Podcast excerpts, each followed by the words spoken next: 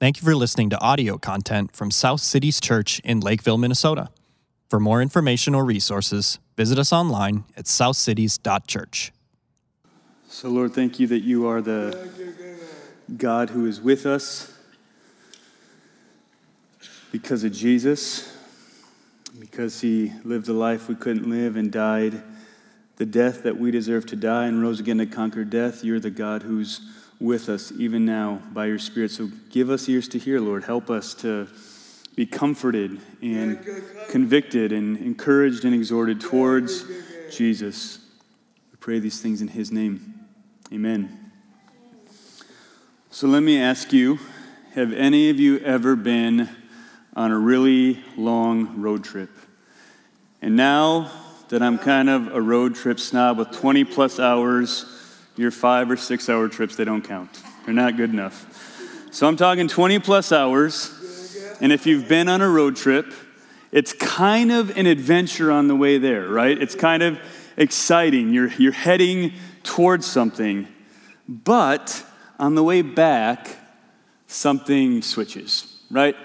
Not as exciting, not as hopeful right? There's a point on that way home uh, where you just kind of switch to, to desperation. You just want to be home, right? Now, there are moments, there are seasons on a trip that long, right? There are some filled with joy and jamming out as a family to music, right? And, and all is well and happy and it feels like everything's right in the universe, right? There's other moments where you're running out of gas and you really should have stopped at that last gas station and you're a little bit nervous about if you're going to make it to the next one. Right? There's some relational joys and struggles in the back seat, never the front seat, right?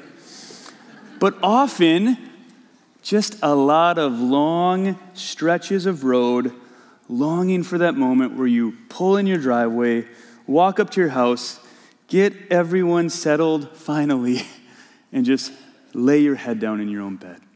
Right? That's what a, road trip is like. And that's kind of a mini picture of life as someone trusting in Jesus. It's kind of a, a mini picture of our story today. The longer you walk with Jesus, the more you long for that moment where someday you'll finally fully, freely, forever, free of sin, free of suffering, with eyes to behold him in full fellowship, fall into the arms of your Savior. Where in his presence there's fullness of joy, and at his right hand are pleasures forevermore. I was just reminded of that yesterday again at our dear brother Craig's funeral, just sitting there like, he, he made it. He made it. He made it all the way home. He's in unbroken fellowship with Jesus forever, where sin and suffering cannot exist and never will. And the beauty of Jesus is all consuming. I was just preparing this last night and, and just letting my mind be blown of what, what that's like. Just to be in his presence, to, to actually make it all the way home, to fall into the arms of your Savior. But we're all still here right now. And we're still on this trip home. So, so, where are you? Right? Where are you this morning? Are you on a spiritual high right now where all is well? Are you running out of gas spiritually, exhausted from that same sin, that same struggle, or some suffering that's going on? Are you at a spot where your family in relationships around you are strong in Jesus and happy in Jesus, or maybe you're at a spot where they're mostly sour and they're weak with sin and it feels broken. Or maybe you're here today and you don't even really know Jesus. So you're just surviving life, just trying to find hope somewhere along the journey, right? Trying to find that, that rest stop that's going to bring you the perfect treat, right? Or the perfect way to sustain you. And this story today is really the story of a guy and his family trying to make it home that points to the bigger story of humanity longing for home and a God who works for his people to get them home. So that's what we're going to see. So wherever you are in the story, that's what I hope you see that God is going to get you all the way home. So point number 1, the Lord promises his presence. Now remember in our story if you haven't been with us, Jacob has been working for his father in law. His father in law is a, a crooked, evil kind of guy who's always tricking him, always taking advantage of him. But despite all that, Jacob now has a large family, a large flock, and many possessions. And God has kept his promise to bless the offspring of Abraham despite some really ugly failures in sin by the very people who should know better. God's been faithful to his promises. So, the, the story of Genesis, we keep saying, is not the story of, hey, look at all these awesome people following their footsteps. The story of Genesis is the story of, look at God. and look at how faithful he is to keep working for his people, even when they're completely off base. So, in verses 1 to 2 here, if you look at it, Jacob overhears Laban's sons, Laban, his father in law, talking about Jacob in a poor way, as if Jacob is somehow taking advantage of him, which we just know isn't true. And so Jacob knows I'm, I'm falling out of favor. My, my father in law is not for me in any way anymore. And, but in verse 3, after Jacob has heard this, God does what he's done over and over and over again with his people in the book of Genesis. He promises his presence. Look at verse 3. God says, Return to the land of your fathers and I will be with you. All right, that seals the deal. God's told him, God's promised to be with him. God's telling him this again so that Jacob knows the most important thing in his life. God is for him and God will be with him. And I would just say, even if you don't know it this morning, even if you don't know it in the struggles and the sufferings of your life, what you need most, what I need most, what we need most is for God to be for us and with us. And so God has just told Jacob the most important thing he could tell him I'm for you and I'm going to be with you. Kids, I'm trying to think of how to explain this to you, but perhaps this can help you. Have you ever wanted your parents by you in the middle of a big storm? Like a big storm where the lightning and thunder is loud and it wakes you up and it's kind of scary. It's okay to admit that you want your parents with you. Have you ever wanted them with you and, and by you? Or maybe you've woke up with a bad dream and you want mom or dad there with you. Why? Why do you want that? Because it feels good. It feels good to know that someone loves you and is stronger than you and they're, they're with you. And I want to tell you, kids, that if you trust in Jesus, you can know today that the strongest person in the whole universe, Jesus, loves you and is for you and will be with you. Isn't it amazing that that's why God comes and says this to Jacob? I'm convinced. He wants Jacob to know, I'm with you, right? God is God. So he could have just said, Go, right? He could have said, Go, get all your stuff and just leave. But he doesn't just say that. He says, Go, I'll be with you. That's just his mercy to lean in and tell Jacob that. And in verses 4 to 13, we covered a lot of this last week, but we get this story where Jacob calls his wife out to the field where Laban won't catch on. He tells them how unfair Laban has been as if they needed a reminder. He tells them how good God has been to bless him and be with him. And then he tells them that God has called him to go back to his home now, and he's wanting them to come with him. And this is, this is just Jacob, right? We just keep seeing these steps of maturity and then these steps backwards, right? Can you relate to his story? Right? One step forward, two steps back. Seems to mature, then takes a couple step backwards. Trusts God, but still kind of wants to take things into his own hands. Well, Jacob seems to be maturing in some ways here. Right? He's heard God call him, and it seems like he's acting immediately. Okay, I got to go. But notice he's still not quite all in yet. Notice in verse 5 how he refers to God as the God of my father, right? It's not quite his God yet, not quite all in. And Jacob has a long journey in front of him, but little does he know that God is really pursuing him. And I'm, and I'm, jealous that Nick gets to preach the moment where kind of Jacob finally wrestles with God next week. I'm going to stop. I'll steal all the thunder right now. But God's pursuing him in this journey. Jacob thinks, I'm trying to get home, and God's going, I'm going to bring you home, and I'm going to come after you while you're on this journey. God does not give up on his people or his promises. So if you're here today and you're not sure about God, right, you're not sure to do with him, maybe you're here because God is pursuing you even now to have you trust him, to stop looking to jobs or money or comfort or stuff or power or prestige or popularity or whatever else you try to run after to give you the joy that you can only have in Jesus. Maybe He's pursuing you today. Maybe in your journey, He's after you today. So God has showed up despite Jacob not being quite all in and has said, Don't worry, I'm with you on this journey home. God has told him what he needs most to hear.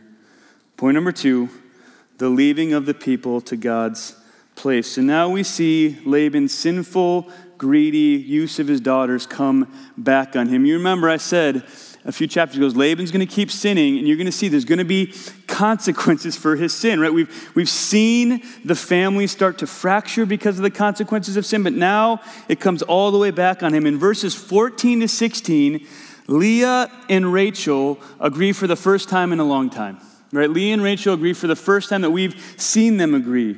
Their dad has used them. Their dad has spent all their money so they have no inheritance. And they were supposed to save that money in case they were widowed. That was supposed to be sitting there for them, to be helpful to them. He spent all of it. And they say, All the wealth God has taken from our father belongs to us and to our children. Do whatever God has told you to do. This family is transactional and they are ready to go because they're frustrated. There's nothing to gain from their father anymore, and they're just going to go where it's best for them. Jacob still stealthy as ever, waits till Laban is off shearing the sheep. Probably not something you can relate to, but he's it's like Laban's off shearing the sheep. Now's the time to strike. Rachel steals his household gods. We'll see that come into play later. And Laban takes all of his stuff, this great mass of people and things, and they run, hoping that the head start over Laban, who's out shearing his sheep, is going to be enough. Kids, have you ever seen this on the playground where someone is racing and you say, hey, we're going to go on three, right? And then someone says one, two, and they run, right? And they run, right? What are they trying to do, right? They're trying to get a head start. And that's what Jacob is trying to do. Right? He's trying to be tricky here and, and outsmart Jake or outsmart Laban in this moment.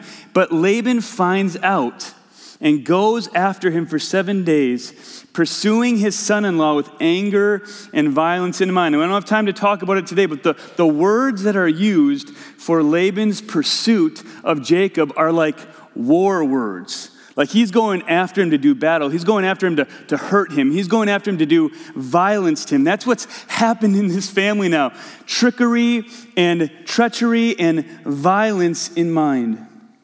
But what we see here most importantly is that God's people are finally leaving their exile from a foreign place and heading to God's place, where God has said, I'm going to be with you. We see Jacob listen to God, and as we watch it unfold, the author wants us to feel the tension of two things going on here. On the one hand, Laban, an angry father in law, is after God's people. And on the other hand, God has promised to be with them. Can you remember any other stories in the Bible where God's people are fleeing with an angry mob after them? Or they're going to have to cross some water to get away from him. Can you remember any other stories in the Bible where, where Jesus is being pursued by his enemies, right? This is the tension of the whole Bible. Who wins? right? Who wins? Will, will God's people be safe even in the midst of all these broken circumstances, or will they be overcome? So, what will happen? This isn't just a journey home, this is a test of God's faithfulness. So, if you're wondering today, in your walk through life, if God will be faithful in this next chapter of your life, if God will be faithful in the trouble you see ahead, if God will be faithful in the midst of the brokenness, perhaps you feel like you're always only one step ahead of it all just falling apart.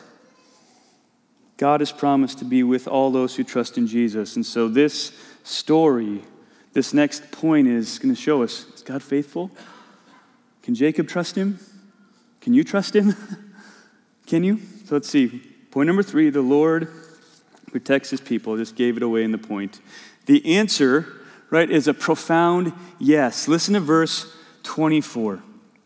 God came to Laban the Aramean in a dream by night and said to him, Be careful not to say anything to Jacob, either good or bad. Notice two things from this verse. Number one, notice the Bible calls him Laban the Aramean.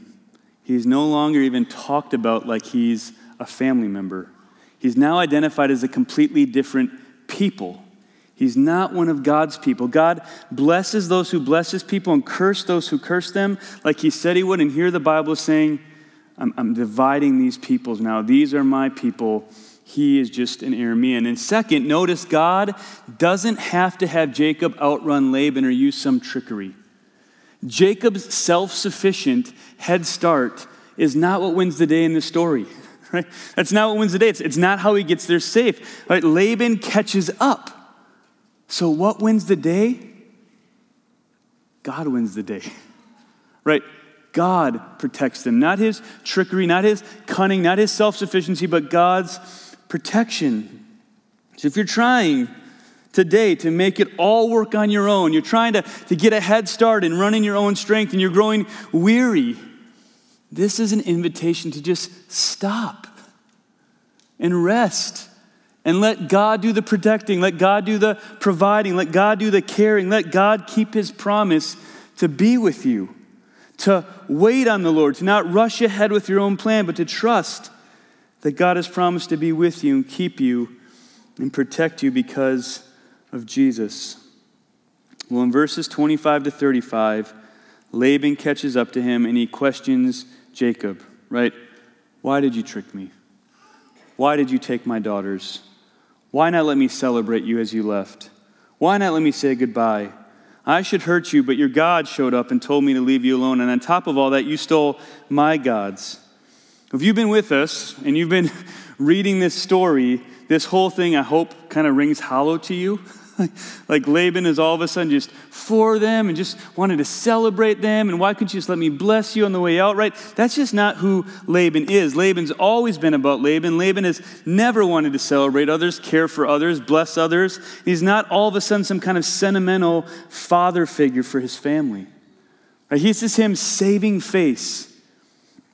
And Jacob tells Laban, what you would expect, that he didn't tell him because he thought that Laban would do what Laban always does and take his whole family away by force. That's just honest, right? Why didn't I tell you? Because you're kind of always trying to trick me and ruin me and destroy me and overpower me. That's why I didn't tell you I ran because you're not a good guy. Right? This has not been a great two decades that we've spent together. He knows Laban isn't some kind, understanding man eager for him to get home. And Jacob, in kind of wanting to show himself innocent, says that anyone found with anything, including Laban's household gods, will not live. And again, we feel the tension in the story because we know, Jacob doesn't know, but we know, oh no, right? Rachel took them. I hate scenes in movies where people are in rooms doing things and someone's about to walk in. I hate those things. Like, just get out. It's not worth it. And that's what I, you feel like in this story as you're reading it. You're just like, oh no, she's going to get caught. She thought she'd get away with it. And here is what we're seeing here. I really think it's what we're seeing. We're seeing a showdown of gods. Seeing the showdown of God, Certainly, if Laban's household's gods are strong, they'll reveal this crime to Laban. He'll, he'll find them out and he'll overpower the God of Jacob, right? He'll overpower him and say, Here it is, they're stronger. Or, despite Rachel's foolishness to steal these gods, God will protect them.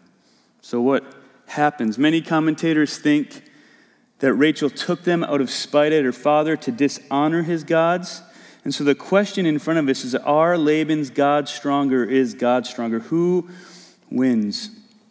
Well, Laban searches, Rachel hides them, and God protects his people. Laban's gods can do nothing to alert him or help him or bring him any kind of victory.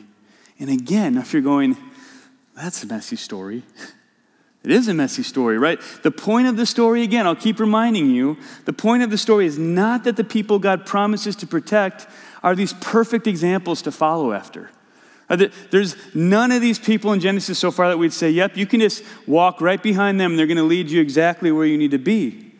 The point of this part of the story and the whole story of Genesis is that these little household gods can do nothing to stop the true God from protecting his people. The point of this story is that God is faithful to his people to protect them and love them and be with them and care for them despite their own foolishness.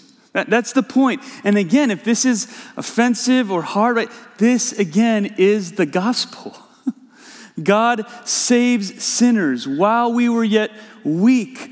Christ died for us. While we were yet sinners, Christ died for us. God is gracious to us, not because of ourselves, but because God is gracious to us and cares for us and loves us. So, God here has protected his people by showing up in a dream to stop Laban from hurting them. God has protected his people by showing himself more mighty than some other gods. And God continues to be the main actor in this journey home over and over and over again. God is getting his people to his place to enjoy his presence, and he will not fail and he will not leave them, even when they do their best work to mess it all up. Last point the Lord provides peace. So we get to this last section, and in verses 36 to 41, Jacob now feeling good about himself because Laban didn't find anything, even though he doesn't know. Right? This is supposed to be ironic too, like, Jacob, it's not really as good as you think it is. And here you are now taking advantage to kind of vent on your father in law.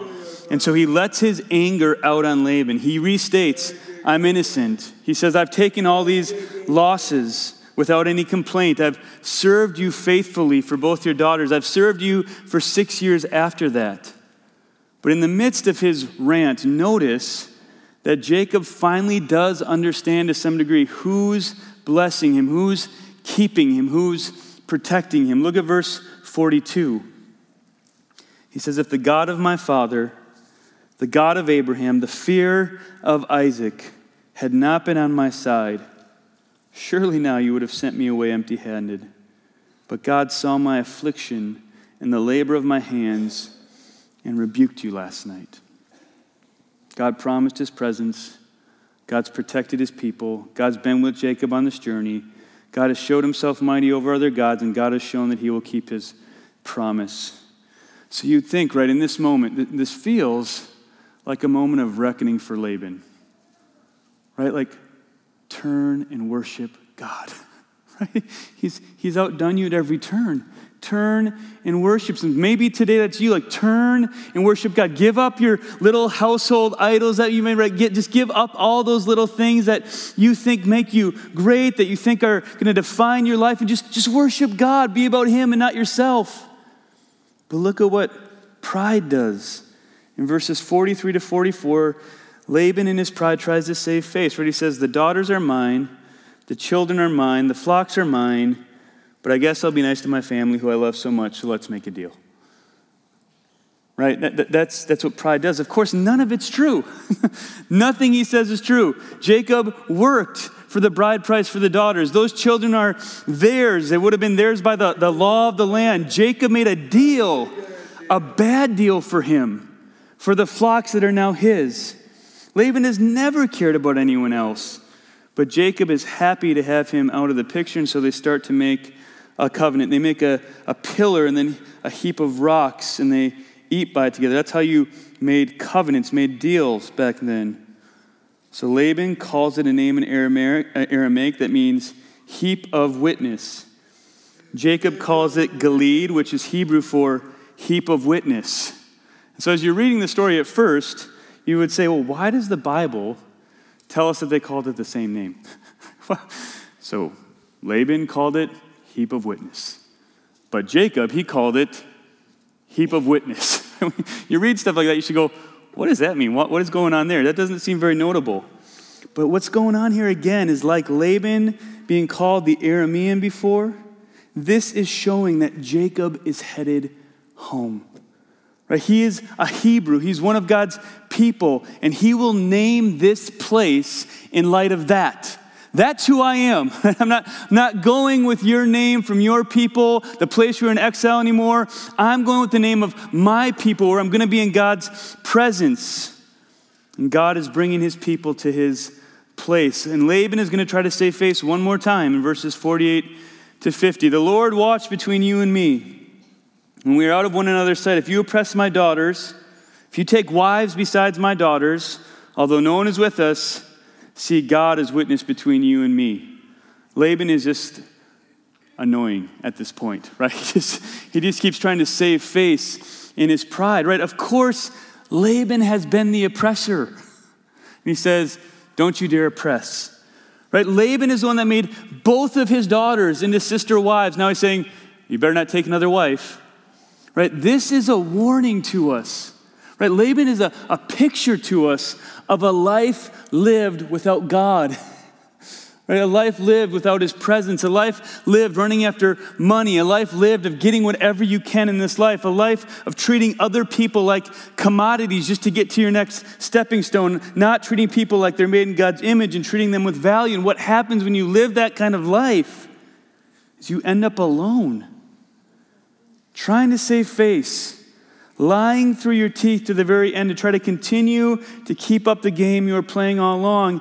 And what's really sad no one believes you.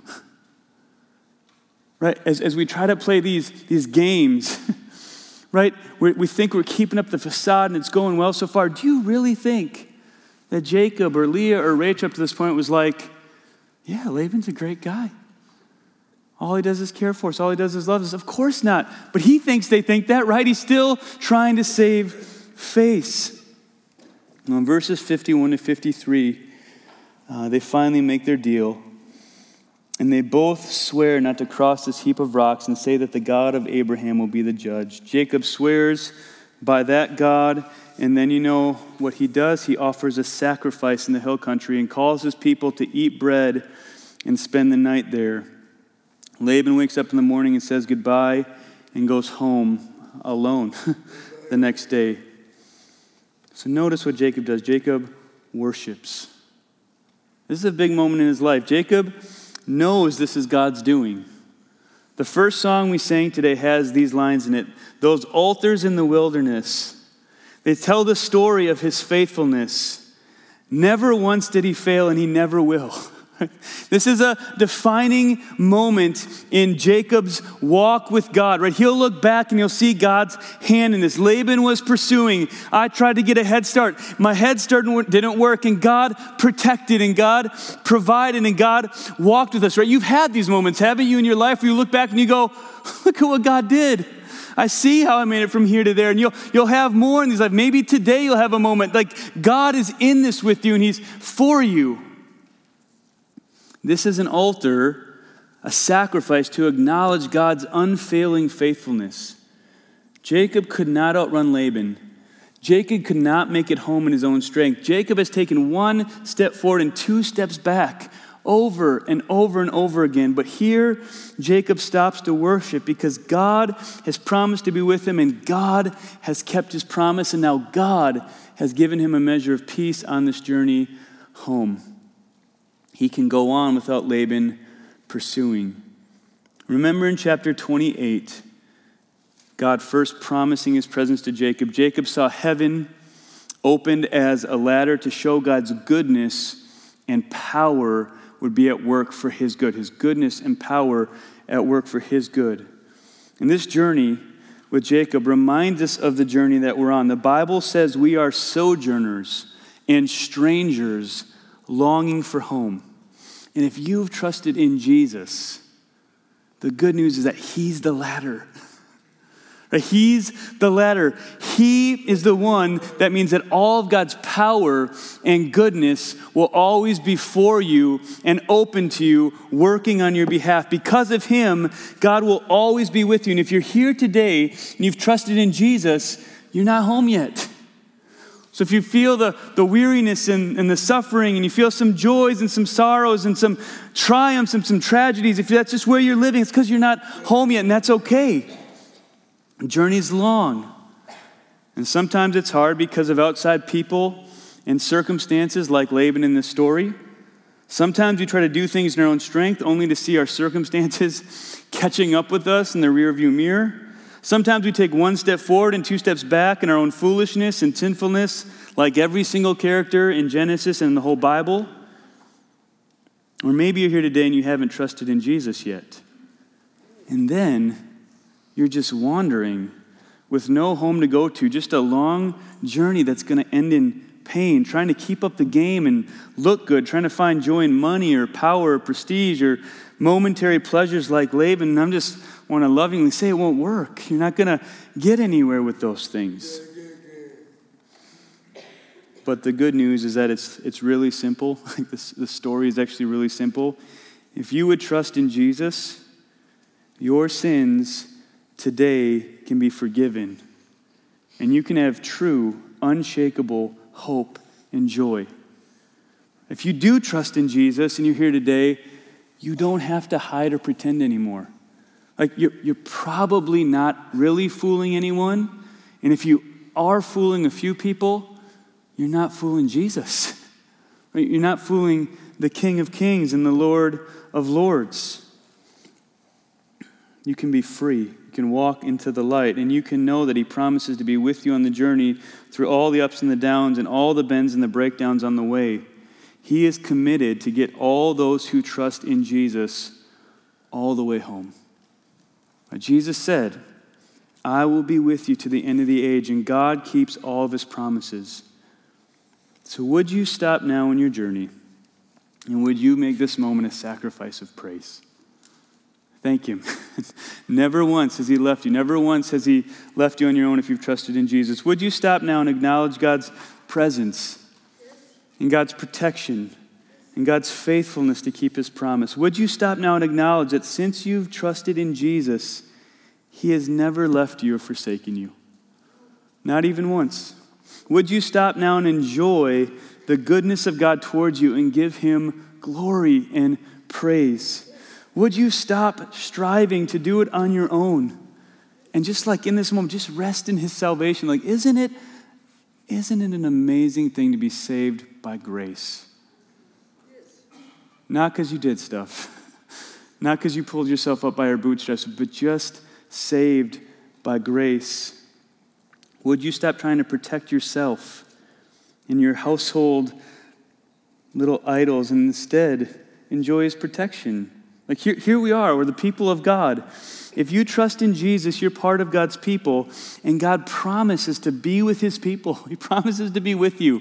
Like I'm not, I'm not just saying it, he promises to be with you today if you trust in Jesus, and tomorrow, and the next day, and every single day for the rest of your life. His goodness and his mercy will run after you, like we sang, all the days of your life. You can't outrun him. And God promises to be with his people, to protect them to show himself powerful over all other things, to get us all the way home, to be fully, freely, and forever with him. And there's a day coming. Brother Craig experienced it a few weeks ago. But there's a day coming, and I just want you to picture what it's going to be like where we will fall into his arms and we will finally end our journey in his presence, which is our true home. That's what's coming, and the promise is I'll get you there. I'll get you there. Let me pray. So, Lord, we, we long for home. We're so thankful that until we get home with you, you've made your home in us, that you've promised to keep us and be with us by your Spirit. So thankful that Jesus has paid the price for our sins. He lived the life we couldn't live. He died the death we deserve to die. He rose again to conquer death so that we can know with confidence that when you look at us, you don't see us covered by the ugliness of our sin. You see us wearing the righteousness of Jesus Christ, having his righteousness as our own, so that you look on us and you see us like you see Jesus. You love us like you love Jesus. You're as for us as you're for Jesus. And so, Lord, that means that we can be safe and secure and at rest to, in this moment, as we come to eat and drink with you, to just lay down any sins at the foot of your cross Lay down any anxieties at the foot of your cross. Lay down any of our sufferings that feel paralyzing at the foot of your cross.